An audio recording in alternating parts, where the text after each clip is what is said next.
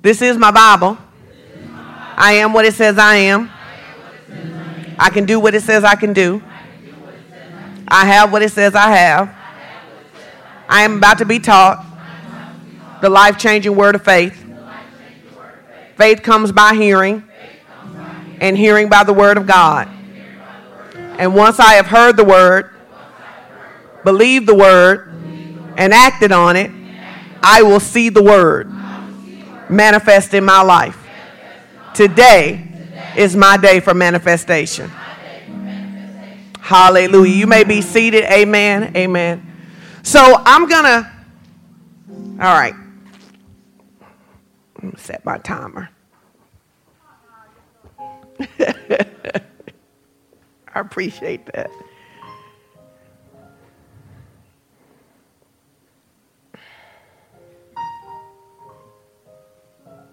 All right. So I want to talk to you today about your God given authority. Your God given authority. That's what we're going to be talking about today. And I'm going to try to set it up and really challenge you um, to really think about what it means to be a believer, to really think about your identity in Christ. Um, one of the interesting things is that if you study, you know, the historical context of Scripture, what you will find is that the reason that they even had Pharisees and Sadducees and different sects is because people wrestled around the Word.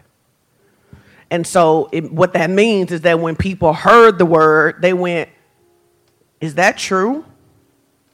And then they looked at whatever means of access that they had in order to determine where they fell on Scripture. Well, you can see that thing happening today. You know, that's why we have 37,000 denominations because people are like, hey, I believe this, but I don't believe this, which is why it's a little problematic to be like, oh, well, if you just study the word, we would all be in agreement which actually isn't true because we all come to the word based on our perception. And so, what needs to happen a lot of times is what God is trying to do is that He's trying to shift our perception so we can see the word clearly. It's not that the word doesn't say the same thing, it's that our perception determines what we see, and your perception shapes your reality. You like already thinking feeling cycle, right?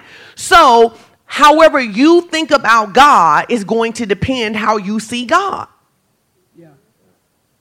Say how I think about God will determine how I see God.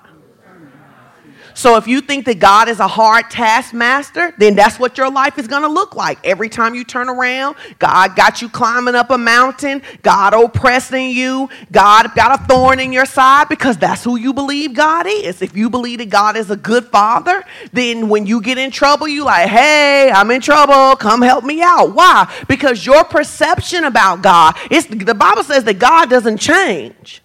But who God is to you is based on what you think about God. Yeah. Now that makes perfect sense because who I am to you is based on what you think about me. There are people who think I'm nice. There are people who think I'm mean. There are people who don't like me at all. There are people who love me a lot. Same person. It's just how you see me. So you have to be willing to allow God to deal with how you think before you ever get revelation. Because otherwise, you just filter revelation through what you think you already know. So I'll use a story that most of you have probably seen. It's a story that circles on um, social media, typically around Thanksgiving, and it's a granddaughter who is cooking a ham. And she cuts the butt, she gets ready to cut the butt off the ham off, and she says, Mama, why do we always cut the butt off of this ham? And Mama said, I don't know. I just did it because my mama did it. And then she calls her mama and said, Mama, why do we always cut the butt off the ham? She said, Well, I did it because I didn't have room for in my stove, my oven for the whole ham. So now they're doing this thing as truth, but it was based on the limitation that they had. So, how many of you are treating things as truth that are really based on the limitation that you have based on how you sit around God? So, one of the things I think is really important for you to understand is that God is perfectly okay offending your thinking to get you the truth. God does not care about how any of us think about anything like our commitment to hold on to, well, this is what Big Mama said, and this is how they did it in my church, and this is how it happens in the South, and this is how it happens in the North. He don't care nothing about that. But the Bible says that if you get hungry and thirsty for righteousness, He will begin to dismantle the things that hold you in place. But the Bible also says this it says that you can be so committed to your religious beliefs that you will literally deny the power of God. You are so committed to your theology. You are so committed to your commitment of how God does what he does that you will literally deny his power in order to keep your truth. That's exactly what the Pharisees and the Sadducees did when Jesus came. Because in order for him, them to admit that Jesus was Jesus, they would have to admit that all the stuff they had been teaching was wrong.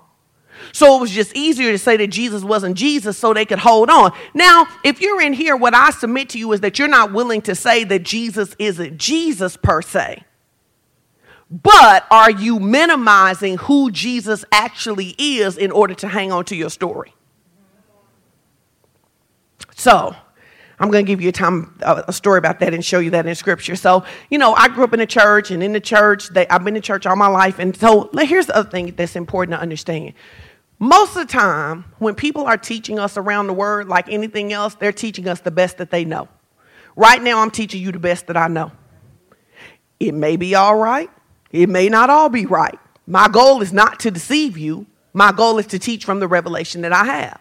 So sometimes when you start to get other revelation, you get offended with your pastor back home. You get offended with your first pastor, your third pastor, your whatever. Guys, they didn't get up in the morning and say, let's go to church and trick them. They were teaching you what they believed to be true. And so now you can just go, okay, now I know more. I thank them for what they offered to me. I keep the parts I need and the parts I don't need anymore, I move on from. Hello? Because you don't have to be salty because for everything you think you know and everything I think I know, there's still a bunch we don't know because God is too big and God is too infinite and God is too diverse and He's too magnificent for all of us to be able to wrap our brains around Him. So, God will offend your thinking to bring you to truth which is why you ought to be really, really careful when you hear something that offends you because it may be proof that you need some more truth. So let me tell you about this thing. So I grew up in a church, and in the church, they, they made a point. We had good pastor, good church, good people. But they told us a lot that we was filthy rags. Anybody hear that growing up? We were just, you know, filthy rags, wretch undone, sinner saved by grace. Right? So that's true before Christ. But then after Christ, the scripture actually says something else. Well, they never told us that something else. They never told us that. So I'm in a conference one time several years ago. I'm actually, so it's actually 17 years ago because I was pregnant with Caleb. And I'm sitting in this conference, and this man begins to teach, and he's like, We are the righteousness of God in Christ Jesus. I'm like, Mm mm. Mm mm. He's like, I want you to confess, I want you to repeat. We are the righteousness of God in Christ Jesus. Mm-mm. I'm not about to say that because what's running in my thinking feeling cycle is that I am a sinner saved by grace. So, how dare I say that I'm the righteousness of God in Christ Jesus? Then he takes us to the scripture. Let's look at it 2 Corinthians 5 and 21. 2 Corinthians 5 and 21. And then he says, I want you to say that you are created just like God. I leaned over to Evan. I said, We going to hell in here today. I, I'm ready to go because just any moment, fireballs are going to set this whole place on fire. We go die. And then, so Second Corinthians 5 and 21. It says, For he hath made him to be sin for him who knew no sin, that we might be made what? I had to read that scripture for months before I was comfortable saying, I am the righteousness of God in Christ Jesus. So just because you hear something and you like, that don't feel right, that don't mean it's wrong. It may just mean that you were taught something wrong, and now you have to dismantle what you were taught wrong in order to get to truth. So say that. Say, I am the righteousness of God in Christ Jesus. So, has anybody ever thought about this? First of all, let me say this. I really appreciate who my husband is as a pastor. Because he's an educator, he's always been like, let's think about this. I know they said that, but contextually, how does this relate with the 30 other scriptures that we know? And so he really has challenged me to be a student of the word and to realize that there are things that I used to believe that I don't believe anymore. How many in here, there are some things you used to believe about the word that you don't believe anymore? And then now, when you got revelation, you don't even understand how you believed it to begin with. You like, this is so, like, this is just out here in black and white. That's why the Bible says that when our eyes are veiled with darkness, the darkness seems so dark because it doesn't make sense. And the best example I have is multiplication. When they first showed you those charts all the way to 12, you just thought there is no way in the world I am ever gonna know all of these off the top of my head. You were still counting on your fingers. And then because you kept looking at them and memorizing them and understanding, here's my light bulb moment. The day that I went, oh my God, three times eight is 24 and 8 times 3 is 24. God wants you to have those kind of moments with Him where you like, there is no way. How can I be the righteousness of God in Christ Jesus? How can I have authority and dominion over my life? How can I be free from sickness and disease? And then you go, Oh, I'm free from sickness and disease. Because there are things in math you cannot do until you know multiplication. And there are things in life you cannot do until you know your position. So you've accepted Jesus. Now what? I figure that most everybody who knows Jesus, because the Bible says they who know their God shall be strong and do great exploits. If you know him, you gotta believe there's more to life than just getting up every day, going to work at a place that you really don't want to work at because it's the only way that you know how to pay your bills, living in a place that's really not the place that you want to live in, but it's the only place that you can afford, managing sickness because you don't know that healing is available, watching people get beat up by life and not being able to say anything other than, I'm to pray for you, but then when you pray, you just pray the problem, not the solution. You have to believe there's more to life than this.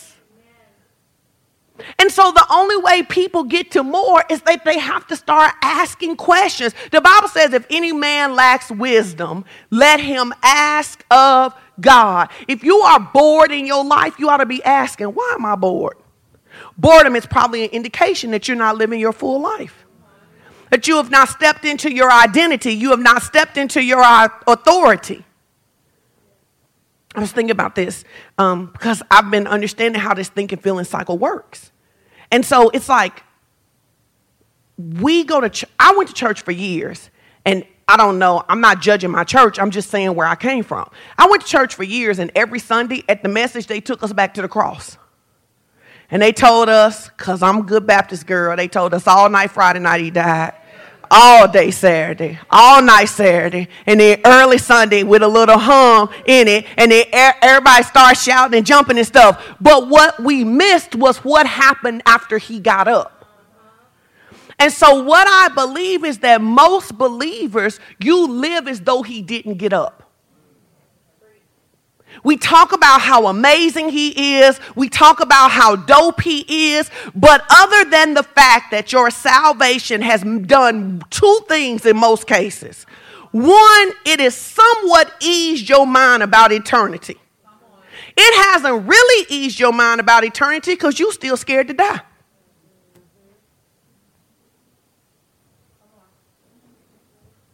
You still think that people who die got lost. I'm so sorry for your loss. They went home. They not lost.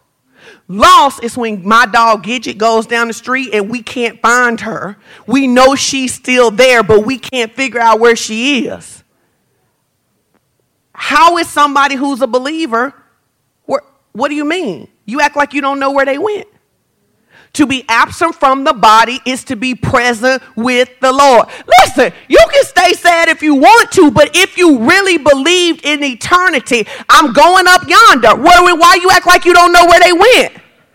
Hear me, there is a difference in saying, I am sad because I cannot see them every day. I won't even bother to tell you that you actually could see them every day because the Bible says that we are seated in heavenly places and you have access to the heavenly realms. I won't even try to take you there now. I'll just let you try to manage not being in grief for 15 years because Big Mama died. The second thing that maybe you got out of it is you try to be a nicer person. For most people, Christianity is just about how nice you can become. I'm going to be sweet. I'm going to be kind. It's kind Buddhist. It's sweet atheist. At some point, does anybody ask, is there anything more to this than being a nice person who try to pretend like I'm afraid of death, but actually am, and I find it out every time somebody dies? Okay, all right. So, your God given authority. I actually hope you're like, oh my God, I need to go home and study my Bible. Good. Because when you're leaving church, if you're not thinking, I need to go home and study my Bible, you're either not engaged, you're not thinking, or you don't want anything more. So you have authority over your life. Let's just let's kick down a lot of sacred cows today. Okay? So people like to say this some of you are going to get upset. I'm okay with that. People like to say God is in control. They take that from the position that God is sovereign. But they neglect the fact that in God's sovereignty, He has given control to humanity. So when your life is in shambles, you go, I'm just going to chill because God is in control. No, no, no, no, no. You are actually in control of your life. That's really offensive to many of us because then we would have to address why our life is so raggedy. See, if God is in control, then God got me down here in this pit because He's trying to teach me something. And He took me through this because I need a lesson. And I'm on this mountain because he needed to know that I would serve him no matter what. And I know that this is true because you love the memes that say things like this. You know, you've been in the pit and God is going to bring you out and you're going to get to shine in the face of everybody who hated on you. I'm just, you know, he's preparing a table before me in the presence of my enemies. You scared of your enemies, you won't even come to the table. Table been prepared. It ain't a newly prepared table. Come to the table where the feast of the Lord is going on. So you have authority. So what is authority? What is authority? You got to think about your thinking, guys. You, you got to have, you, you have to wake up in church. You have to wake up in the study of the word. So when somebody says a word, you got to know what the word means. The other day, Edwin sent me this guy's dissertation. I think it was this dissertation, right? Told me to read it, right? Well, he used a lot of big words. So as I was reading, I kept having to go to the dictionary to define it because trying to read over the word wasn't going to help me get the full understanding. So people say things like, we got authority, but you then when you say God is in control, I know you don't understand what it means to have authority because if you did, you wouldn't keep saying that God was in control. God is not a terrorist. Everything that's bad is happening to you in your life is not because God is trying to teach you a lesson and draw you closer to Him. But if your theology is struggle, you will fight me for that. Some of you right now want to go outside and fight me. It would be a very bad idea, but you're mad. You're offended. You like, how dare she say that? My grandmama loved the Lord and my grandmother still died of cancer. But did your grandma believe in healing? Because your grandmama can love the Lord and not believe in healing. And your grandmama can love the Lord and not believe that God is her provider. And you can love the Lord and not believe that God is a solution to whatever mental issues that you have. This ain't got nothing to do with loving the Lord. This is about do you know who you are? I just want to say this. I love my kids. They do crazy stuff all the time. They love me too. This clearly isn't just about love. This is about having an understanding of what relationship does. And if you really study the Gospels, you will find that the reason that the Pharisees and Sadducees were so offended with Jesus is because he knew who he was. Because once he knew who he was, you couldn't tell him what to do. So a lot of our theology is rooted in controlling people. So we get offended when people find out who they are because if they find out who they are, they won't do half the stuff that we've been telling them they got to do in order to be saved. Well, okay, let's look at what authority is. Authority is the power to give instructions and enforce obedience. So God in heaven is in control. He then gives you power and authority. We're not going to Genesis yet. We will start in Matthew because in Matthew, Jesus says, I have been given all power in heaven and earth, and now I'm giving it to you, so go do something. Besides, go to church. Oh, oh, I know. I'm going to use my power to just suffer through life. I'm just going to I'm just going to use my power to carry as much weight of poverty and oppression and depression and anger and strife as I can have. And then I'm going to be like, I made it. I'm every woman. Look how strong I am. Okay. So, sadly, our focus on sin. The church is focused on sin. Because the world don't talk about sin. The church is the one that's always got something to say about sin.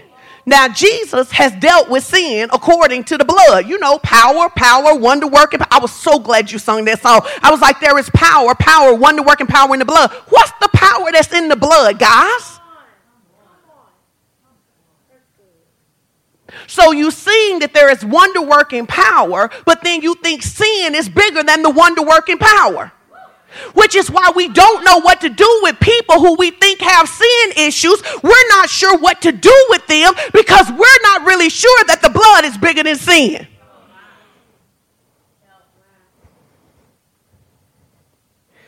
So sadly, our focus on sin causes many believers to live without using our power. We are more convinced about what is wrong with us than what God has said is right with us we are more convinced about by our flaws. We are more convinced by our short tempers, our fears, our insecurity, what somebody else did for us than that scripture that says he became sin who knew no sin to make us righteous. And here is the duplicity of our thinking. We will say things like, thank God for mercy Mercy is new every morning. And then we will come over here and say, that was karma. Well, it, it, it, I'm sorry, is it is mercy new every morning? Or is it karma? And in truth, most of you believe in both, which is why you live in the tension of both. Something happens, you go, What did I do in my life to deserve this? You know what? I remember that time when I was in third grade and I stole the pencil from my teacher. This is probably my recompense for this thing that I did. You know, I deserve this because of that time I did this and this. Have I worked hard enough? Did I give enough? Did I pray enough? You know what the truth of it is? My healing hasn't manifested. I haven't fasted enough. I need to give God more because you really do believe that it's not based on His mercy. It's not a free gift. It's not something that you just get because because you are His.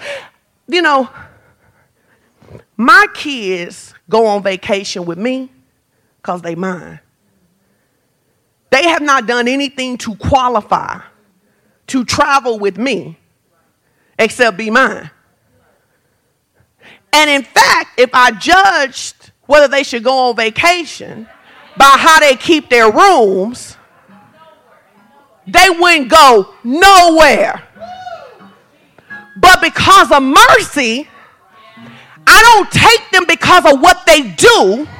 I take them because of who they are. Because even when they ain't acting like stricklands, they are stricklands.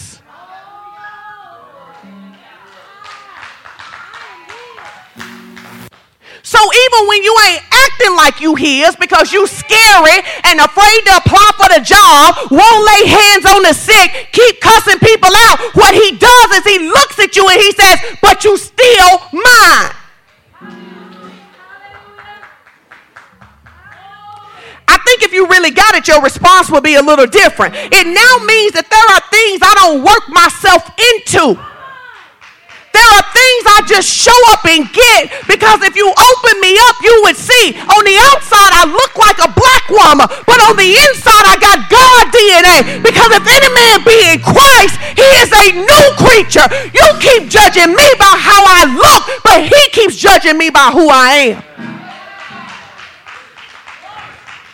When I understand that, I never ask again if I qualify. Because I always qualify. Everything that he says is mine. The only thing I don't qualify for is the stuff he told me not to touch. But if he told me I could have it, I don't care who else applying for the job. I don't care that there's not a cure for it. What does that mean to me? I qualify for healing because I'm his. It'll change your whole life. So, our incorrect view of who we are causes us to have an incorrect view of life and life circumstances. So, we end up seeing ourselves as victims, limited, and subject to what life gives us. We have grown accustomed to waiting on someone else to rescue us. We see ourselves as at the whims of the enemy's tactics, life circumstances, and God's tender mercy. We are accustomed to just making it. It is acceptable for us to just make it, but it is also beneath us to just make it. We're accustomed to it because it's deeply rooted in our theology. I'm just trying to get you to wrestle around the word. You don't have to agree with all this. You should go study your Bible. You should say, Is she telling the truth? Because that's what I did the first time I heard somebody say, I am the righteousness of God in Christ Jesus. Are they telling the truth? Because God can't deny himself. That's why when Jesus said, when Peter said to Jesus, If it's you, bid me to come, all Jesus could say was, Come. If you ask him for truth, he obligated to tell you. But you never ask for truth if you think you got it all. So, then there's a group of us, we don't play victim. In fact, we're offended by the thought of being victim. But here's how we get our victory from the grind, from the hustle, from team no sleep, from work hard no matter what, neglect your health, get your grind on, if you don't work for it, you're not going to get it, which is also beneath you. Am I saying you don't work? I am saying that when you work from position, the work is different. When you work from position, the work is different. The example that I always give is somebody who's trying to be married versus someone who is married. I watch women all the time thinking they can play wife well enough to be chosen as wife. You cook, you clean, you take his clothes to the cleaners, you super freaky, you in it. You still ain't a wife. You got whole wives that don't cook. you got whole wives that don't cook. I hope y'all have sex, though. If you don't, talk to me. Uh, you should be having sex. No, I'm serious. You should be having sex. Listen, if you're married, you really should be having sex. You should be having good sex. And let me tell you why. Because as far as I can tell in the Bible, you're not going to get to in heaven, so you should tap it all out here. In heaven, it's going to be something different. So I try to, I try to store up for eternity. Oh my God, we're talking about sex in church. Yeah. Okay. So we, uh huh, you should receive. So when you have a grind and hustle mentality, you believe everything is hard. You believe deliverance is hard. You believe healing is hard. You believe marriage is hard. You believe money is hard. You believe parenting is hard. So you what you believe dictates your life. Your whole life is hard because everything that come out of your mouth is how hard it is. Oh my God, it's so hard. I have people who say things to me like this. I have five kids. Everybody say five. Raise your hand. Five, five, five. I have people who say things to me like this. I have two kids. I can't get to church. It's so hard. What? It's hard for you because you believe it is. It wasn't hard for me because I didn't believe it was. I figured if I was going to church, they was going to church. It's just what we did. You believe everything is hard. And what if it keeps being hard because that's what you believe? You believe love is hard, that's why you can't find it. You believe there are no good men, that's why you can't find one. You believe it's hard to make money, that's why you don't have none. No, I'm trying to get you to think because if your fundamental belief is that something is hard, that's what you're always going to be looking for. Now, here's the problem the Bible says, My yoke is easy and my burden is light. God will show up with easy stuff and you will kick it to the curb, go, That can't be God. It ain't hard. If you believe that everything is supposed to be hard, you will pray and ask God to bless you. He will bring you some and you go, That's the devil. That can't be God. That ain't hard enough. I didn't cry enough over that. I didn't beg enough for that. So, what you receive from God is based on what you think. So, if you believe everything is hard, then everything will be hard. So, and the real reason that is hard, guys, is because we are attempting to manifest outside of the way we were designed to manifest. It is actually harder for you to be average than it is for you to be extraordinary. Because you are created in the image of God who is extraordinary. So, in order for you to be average, you have to suppress who you naturally are you literally have to hold yourself back to be average because you are created in the image of a God who is nothing close to average. So if you are average, you are fighting who you really are.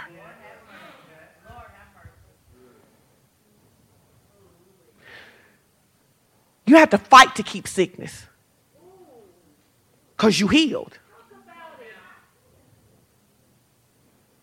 I know those things get offensive because nobody consciously, I'm taking you back to thinking feeling cycle.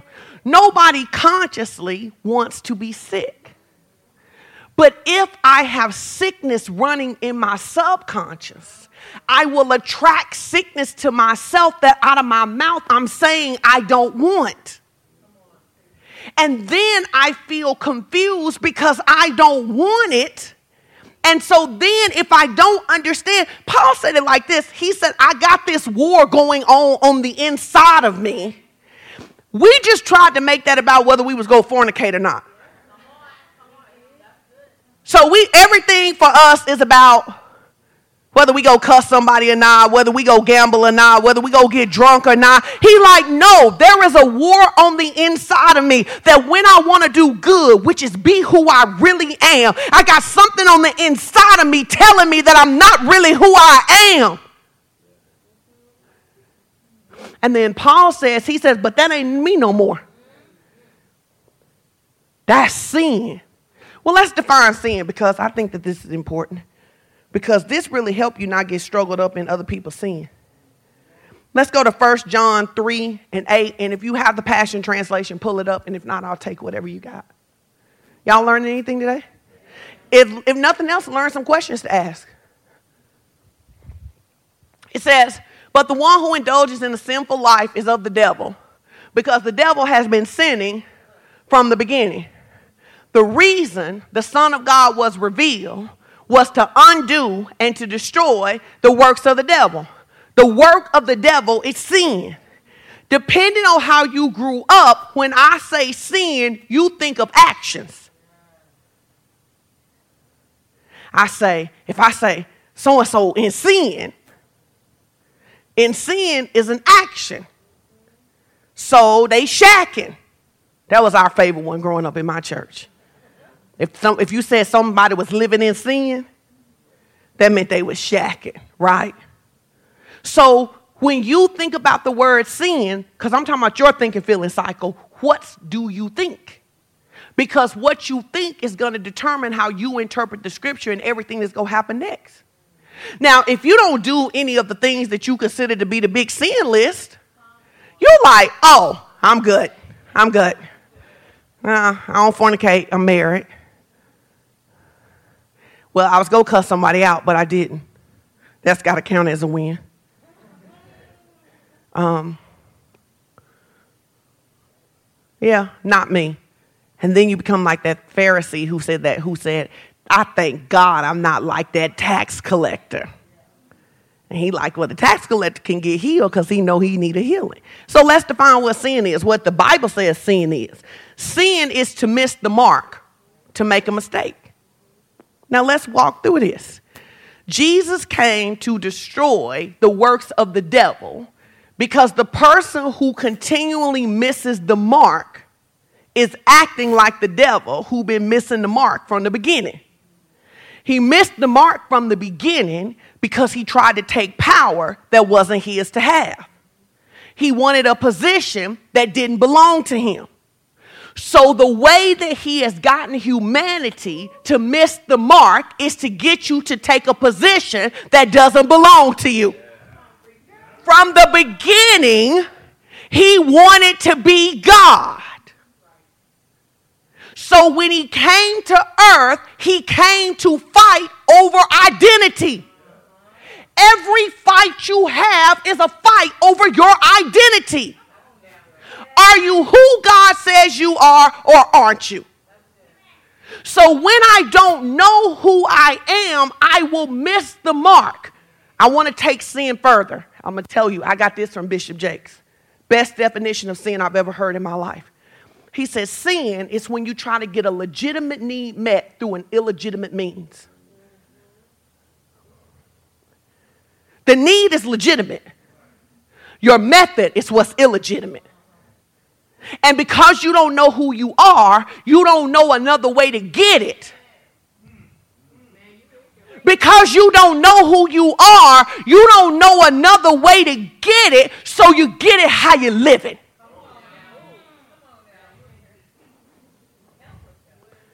He said, But the Son of God was manifested to undo this identity crisis. So let's talk about what it means to try to get a legitimate means met through an illegitimate way. Let's go to 2 Peter 1 and 3. While we're doing that, let's look at this example. So, what do I mean you try to get a legitimate means met through an illegitimate need? When you don't know that you are already loved, you will use sex and money to get love. You are tr- to be loved is a legitimate need. The problem is not that you want to be loved. The problem is that you do not know that you are loved. Your identity is not secure in love. So you begin to use means to get love that you were never supposed to use to get love. Legitimate need, illegitimate means. Now, if you begin to divine sin like that, you will understand that what misses the mark goes way deeper than who you lay down with. Because you didn't apply for that job that God told you was yours. Because you believed that you didn't have the experience. You had a legitimate need, but you applied for another job because you didn't know who you were. So you used an illegitimate means to get provision. See, and you know what's beautiful about this? Is that if we embrace this, we don't have time to judge nobody we just like, okay, God, show me where I'm missing the mark.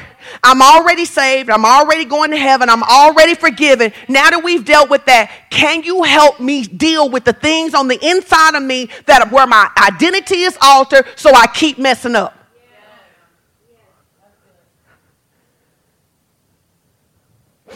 Um, I was thinking that the church is a lot like this. I was reading this that came up in my memories today. Um, there was a several years ago there was a story in Houston, I believe it was, where a girl had um, gotten in trouble for having sex in the bathroom. And when it came out, she had had sex with 23 boys back to back. And when I read that story, I thought, something ain't right about that. So it took a couple of days for it to come out. And when it came out, what they said is that she had been stolen and had been in sex trafficking for three years, where she was having sex with 60 to 100 men a day. So if you judge her behavior on the 23, you go, oh my God, she's so nasty. But if you understand three years of 60 to 100 men a day, you go, maybe she making progress.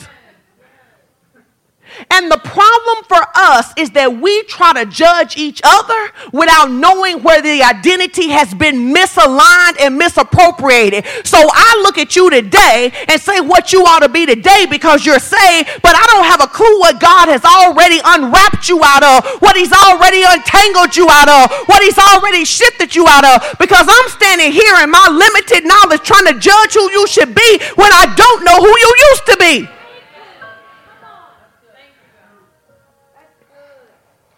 And one of the things that all the counselors kept saying is what a bad idea it was to put her back in that environment before her identity had been restored. Well, you're in the earth realm. Church ought to be the place where your identity is restored. But if you believe it's a place of struggle and to be beat up on, and where we talk about people because they sin differently than we do, and we think that we're better than somebody else based on political views, based on color, based on different kind of sins and all of that kind of stuff, we miss the opportunity to say that maybe who you acting like, but I know who you are because I know your daddy.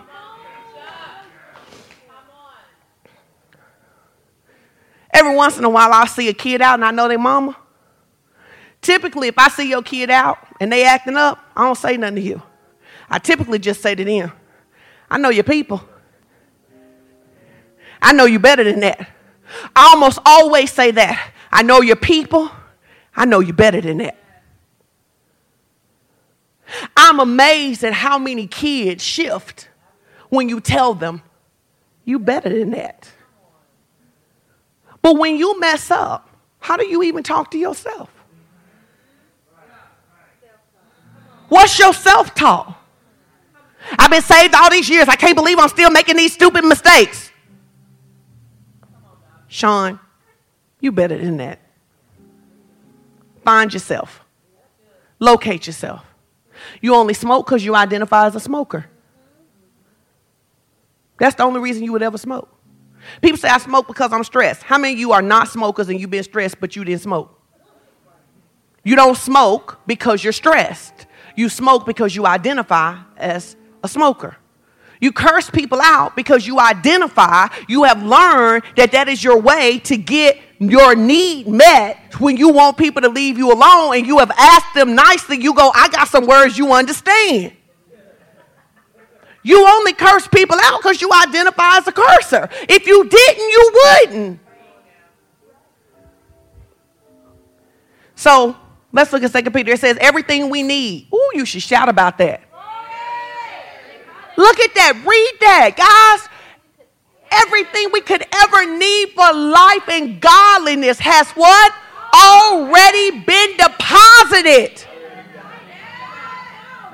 How many know you can't make a withdrawal if it ain't been a deposit? You ain't trying to get healing, it's been deposited. You're not trying to get provision and peace and deliverance and the ability to lay hands on the sick and see them recover. You ain't trying to get it, it's already in you.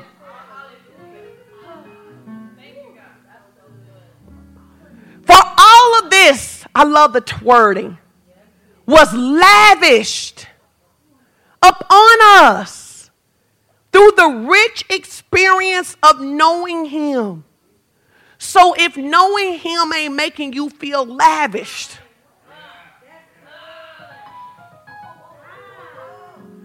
everybody got an idea what it means to live lavish, right? Like, I'm not trying to be funny, no shade. This a nice building, but this ain't lavish, right? It's just a nice building, right? Most of us kind of live like this. He like, I'm trying to lavish you with mercy and grace and healing and provision and deliverance. It's already been deposited. But when you don't know who you are, you will try to get it in an illegitimate means. For all this was lavished upon us through the rich experience of knowing Him who are called by His name and invited us to come to Him through a glorious manifestation of His. Next verse. No, sorry. I know where you was going. Uh huh. I want you to go to 1 Peter 1 and 4.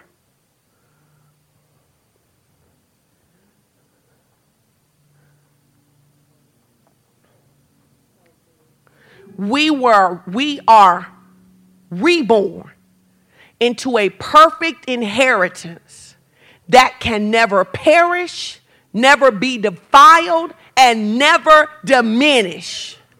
It is promised and preserved forever in the heavenly realm for you. Now, this ought to bless you because you are a spirit man having an earthly experience. He said, If I put it all in you, you could contaminate it.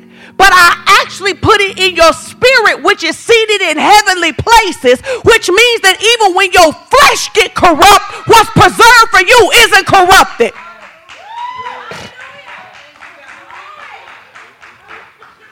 So you want to disqualify me for what I did.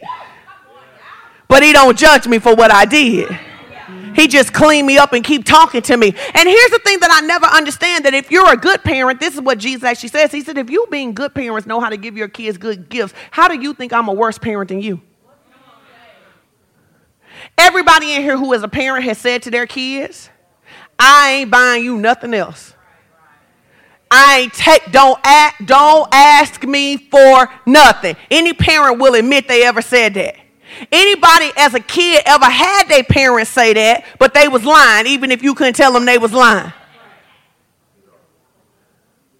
So if your earthly parents will intentionally forget how you messed up to bless you, how in the world do you think God doesn't intentionally separate your sin from you as far as the east is from the west so he can be good to you?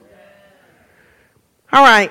Look at can you switch first Peter to King James? I want to give them a couple of definitions. We almost done, guys. Are you learning something? We almost done. All right. Yep. Okay. So say I'm reborn. Oh, it says, Blessed be the God and the Father, God and Father of our Lord Jesus Christ, who according to his abundant mercy has begotten us again into a lively hope. Second Peter, sorry. They say something similar, but we won't Second Peter. According as his divine power has given unto us all things that pertain unto life and godliness through the knowledge of him that has called us to glory and virtue. Look at this, guys. Listen, I love this because you know I like definitions of word. The word pertain is a legal term. It means to belong to something. It's a part of something. So that's like if you sell somebody the business, if you don't tell them that you're not selling them the clients, the clients are a part of the business because they pertain to the business, right? So he says, when you got saved, I have given you everything that is necessary, that is an appendage, that is an accessory to life and godliness. He got you the godliness by giving you the life because the word life there is Zoe, which is the God kind of life. So he says, I knew you were going to need to live in this planet. And in this planet, there were things you were going to need. You were going to need healing. You were going to need peace. You were going to need provision. You were going to need wisdom. So I gave it to you by making you like me so you could access it. He's already given us everything. He's already given us everything. All right, so let's think about this. Let's go to, we want to go to Genesis 3 1 through 5. Want this scripture and one more scripture. I just, I believe we're in this place where God is waking us up. And I believe that throughout every generation, you found people, you can go back and historically look at people who have been awakened. And they're like, oh, healing is for everybody. Oh, deliverance is for everybody. Oh, provision is for everybody. And I want to say this because I know that people get upset when you talk about the prosperity gospel, but let me put this in context. There is no gospel that's not prosperity. The word Zoe means to be abundantly supplied. Now, you may be offended at the way that some of it's been taught, but just because we're offended with the way somebody taught healing, don't mean we throw away healing. So, what we do is we study scripture for ourselves and get revelation and insight for ourselves. But in truth, sometimes we're offended because we don't have a level of understanding about what somebody else understands. As a kid, you've been, you were offended with your parents a lot because you didn't think they knew what they was talking about. And then you kept living. And now you, today I did something that was just like my grandmother today. And as I drove off, I went, ooh, she was right. Huh. I'm 47 years old, still understanding that some of the things that she said that I was offended by, she was actually right. It says, now the serpent was more crafty because we talked about Jesus came to destroy the works of the devil. So I'm talking because I'm walk you through how he take how he dealt with Eve based on identity. Now the serpent was more crafty, subtle, skilled, and deceitful than any living creature in the field which the Lord God had made. And the serpent, Satan, said to the woman, Can it really be that God has said you shall not eat from any tree in the Garden of Eden? You gotta be careful about the questions that the enemy asks you. Because off jump, he done twisted it, right? Any? So now you now, now you God don't want you to eat? He wants you to be hungry? Go to the next verse. And the woman said, We may eat from the trees of the garden. Keep going except the fruit from the tree which is in the middle of the garden, and God has said, You shall not eat from it nor touch it, otherwise you will die. Keep going. But the serpent said to her, You certainly won't die. Everybody's been pulled into a place like that. If you don't do it like God says, you certainly won't die. Well, you may not physically die, but you certainly create some death in your soul when you do things that God has asked you not to do. Some of you are healing from heartbreaks from relationships that God told you not to be in. That's death of innocence of love. He didn't say you couldn't have any love, He said you couldn't have that love. All right, keep going. It says, For God knows that the day that you eat it, your eyes will be open and that you will have greater awareness and you will be like God, knowing the difference between good and evil. Now, remember what I told you is that in the beginning of this thing, Jesus said, I beheld Satan, in Isaiah it says, I beheld Satan falling as lightning to the earth. If you go back and you read the scripture, what you find out is that Satan tried to overthrow heaven because he wanted to be God. God then puts Satan in earth. Now you may be thinking, why in the world would God put Satan in earth and then put man in earth? Because he gave man dominion over Satan before he put him in the earth. I believe it vexes God if he was going to be vexed. To hear you saying that the devil has you when he's already given you dominion over. It's like watching somebody six, seven run from a little bitty three pound dog. You're like, man. Or, or, are all you big people who run from spiders that all you got to do is lift your foot up and crush the spider, but you have left your bedroom, left your house, got had to call somebody over to come and get the spider. Here's what the Bible says. The Bible says when you see the enemy for who he is, you go say, is this him? How in the world did he trick everybody? He's a spider. He's a spider, but when you see him, you take off running. When all you got to do is lift your foot up and smash him, and you can get back into bed. But now you not slept on your couch for a week because you couldn't find the spider that was in your room.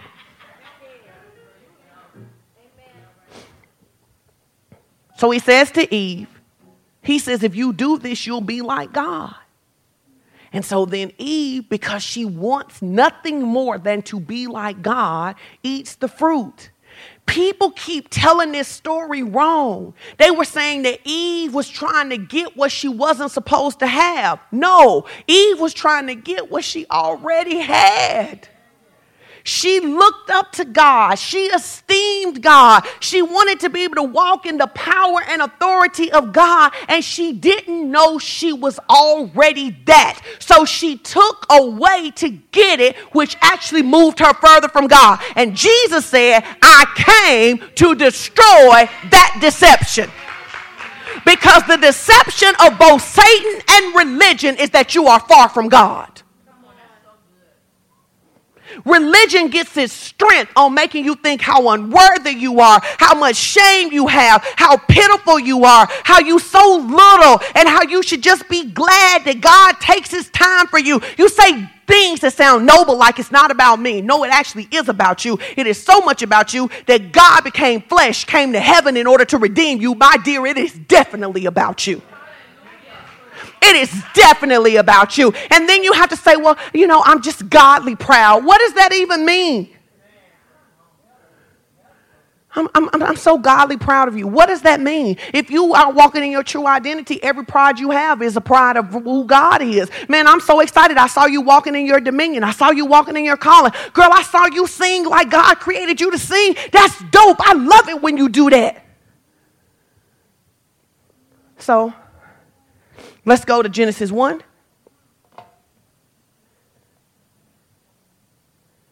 Yep, Genesis 1.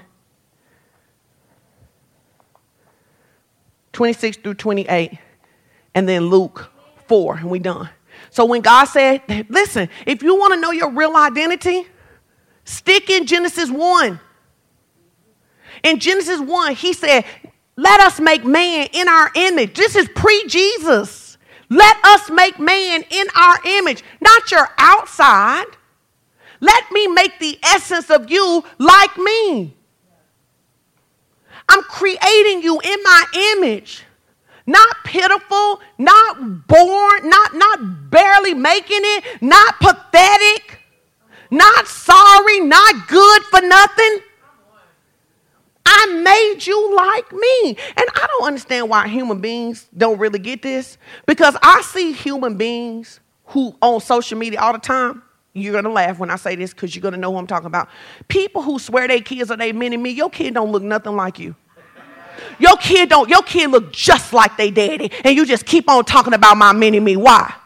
Because we are created in the image of God to see stuff that looks like us. Whatever we created, we're looking for it to look like us.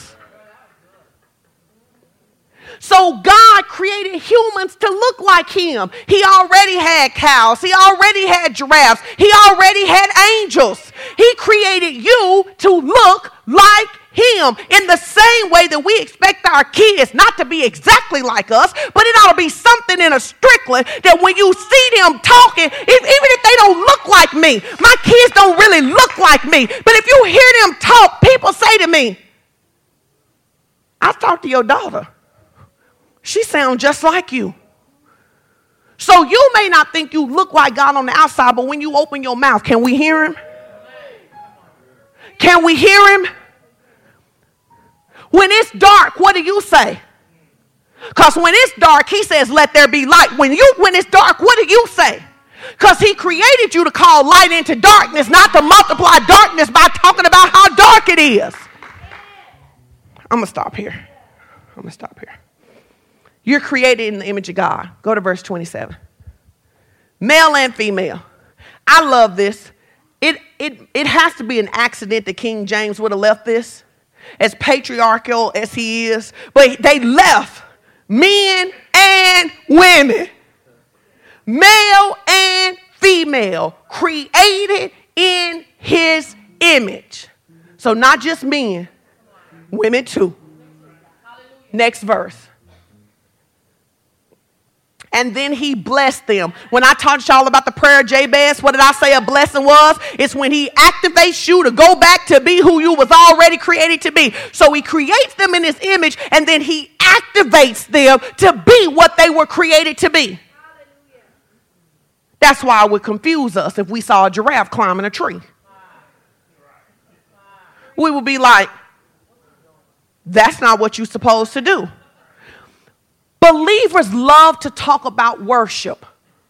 You think worship is because you lifted your hands. You think worship is because you laid on the ground. But the Bible tells you what worship looks like, and it always uses the elements to describe it. It says the ocean worships when it goes in and comes out, and the trees worship when they sway and they blow, and the pets and the animals worship when they do what they've created to do. So, what good does it do for you to come in here and lift your hands and go out there and live like you don't know who you are?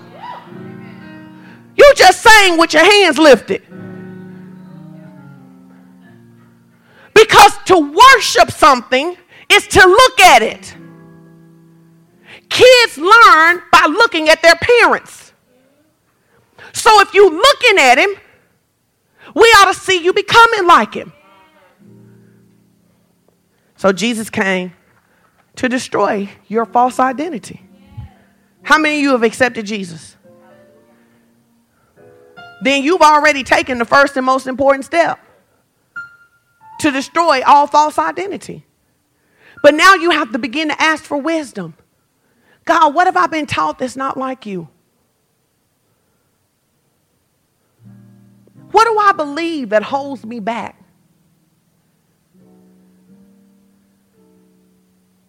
I'm going to end with this story. I put it on my social media yesterday, but you call it just like you see it. And that's the interesting thing in how human beings are created. You really are created like God. No other created being has the ability to see something, say something, see something, say something, or say something, see something, say something, see something. Only human beings. And that is why God says, guard your heart. Because what comes out of your heart is go build your life. Whatever you have experienced, whether you have a good day or a bad day, it's based on what you think.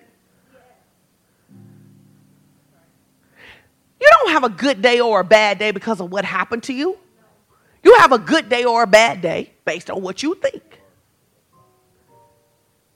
Have you ever seen like those those videos on Facebook? It'll be somebody who lost their legs, they lost their arms, but they figured out how to paint with their mouth.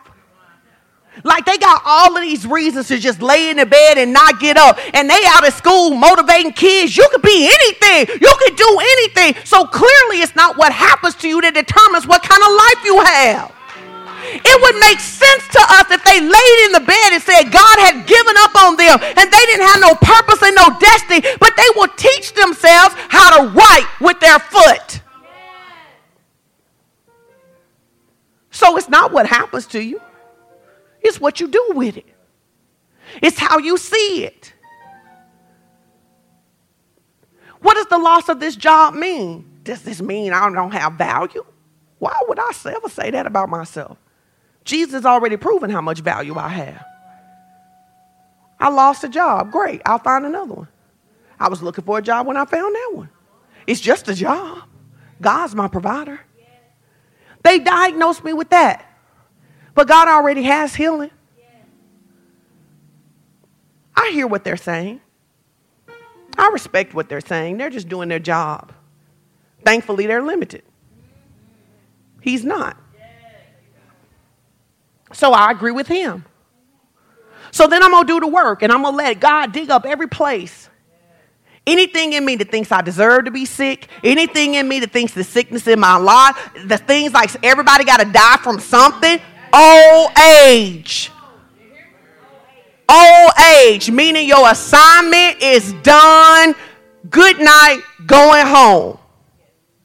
Not sickness and disease. You were not created. And so if those are things that have been running in your background, because everybody, see, because everything, everything you believe you weren't consciously taught.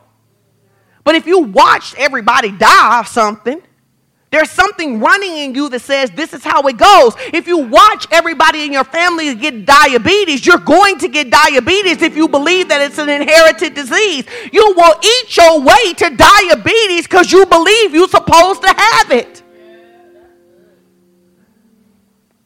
So, what do you believe?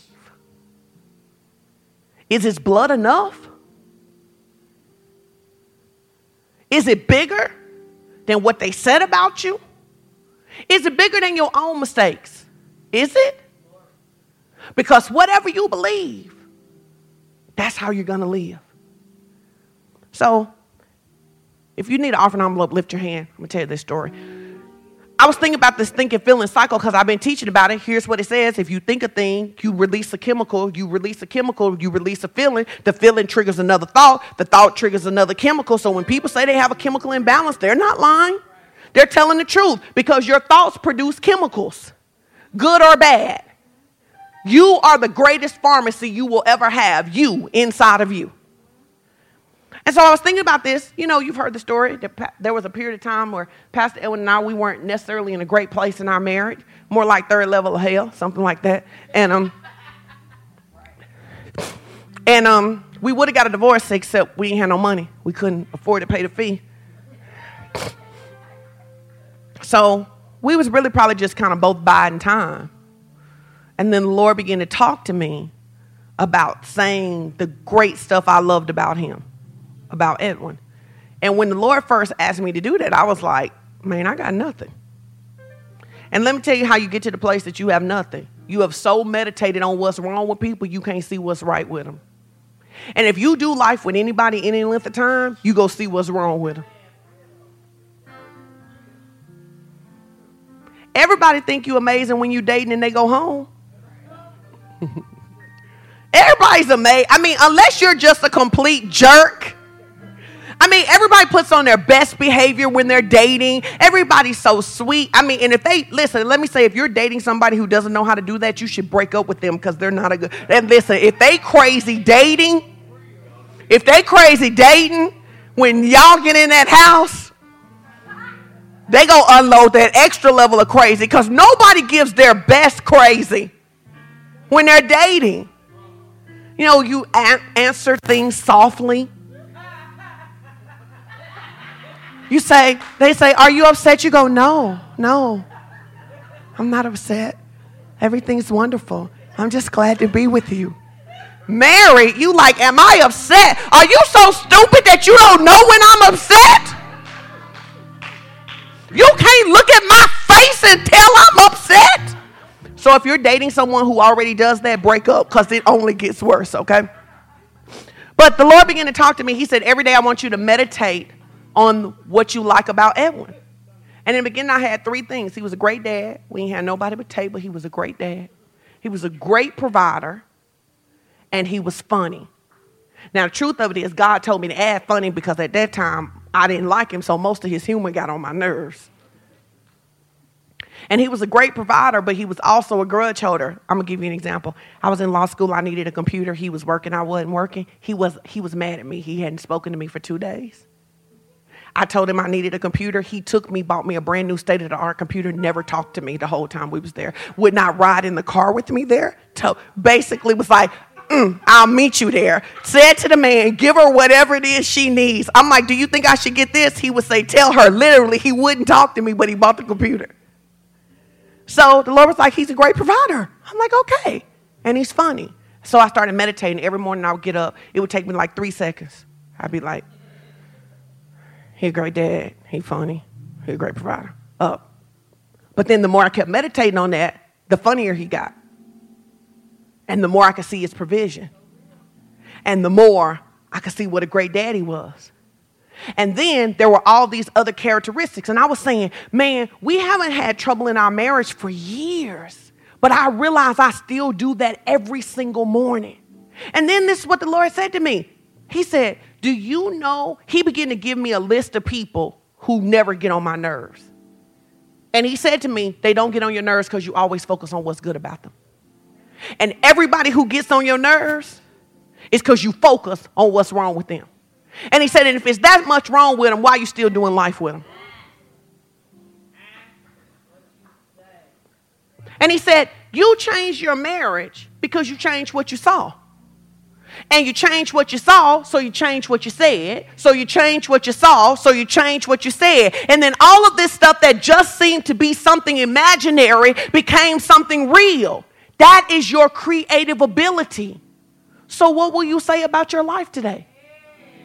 Will you say I'm healed? I'm satisfied with long life. No weapon formed against me and my family shall prosper. Um, there are angels in camp round and about us that even when we're not together, God is watching over us. We have access to the wisdom of God. Even when somebody sets a snare for us, God has already provided a way of escape. Victory is ours through the Lord Jesus Christ. We are more than conquerors. We are the head and not the tail. We are above and not beneath. Or will you go, man, it's dark out here?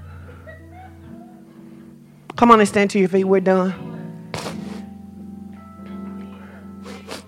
Train yourself. What's coming out of your mouth? What are you saying about your marriage? Let me tell you something. Before you get to divorce, you have started talking about your bad about your spouse well before you got to divorce. Nobody is like all in love. Oh my God, this is so amazing. I'm gonna divorce you. No, that's not how it works. You start going, oh, they make me sick. Oh, he get on my nerves. I hate the way he chew. At first, the way he chew was cute. Oh, look how he chew. That's so cute. And it's like, I hate the way he chew. The same way with a puppy. You get a puppy, you're like, oh my God, look how cute he is. Look at all these pictures. You dress him up in everything. And then you started focusing on the fact that a puppy's being a puppy, and so they chewed up something. And then a puppy's being a puppy and he used the bathroom. Now, mind you, that you didn't take the dog for a walk, which is why the dog used the bathroom. And then before you know it, this dog that you loved more than life itself got to go. When you on Facebook talking about, I will give it away free. It's got shots, it's got the crate, it's got everything. It's what you said, it's what you saw. So practice this week. Can you do that? Can you do that? I've seen relationships be restored because people just stop, refuse to be mad. They just stopped being mad. They were just like, listen, you probably are still crazy, but you know what? You make a great pound cake. God bless you. I love that pound cake. Every time I think about you, I just think, oh, you make a great pound cake. And you know what you find? Teachers tell us this all across the nation. You can take a kid that's grade levels behind and start telling them how smart they are. Start telling them how amazing. Oh, I just heard the Lord say this. Listen, you need to watch this. Those of you who have smart kids, you need to not wear them out about C's because then you start to minimize their belief that they're smart. The way that we take kids who are behind and get them to catch up is we tell them how dope they are. A little baby take two steps and we just clap and go Facebook Live and take pictures and call. Before Facebook Live, you call everybody in your whole family. Johnny took two steps. He was wobbling all the way. So you need to make sure that you're being kind and gracious and encouraging the people in your life and telling them how amazing they are. And and and even when they mess up, you go, "Do you want me to lie to them?" Well, is God lying to you when he tell you that you're righteous when you just got through sinning? No, I'm just asking you to be like God. I'm asking you to speak well to people. I know you're better than this.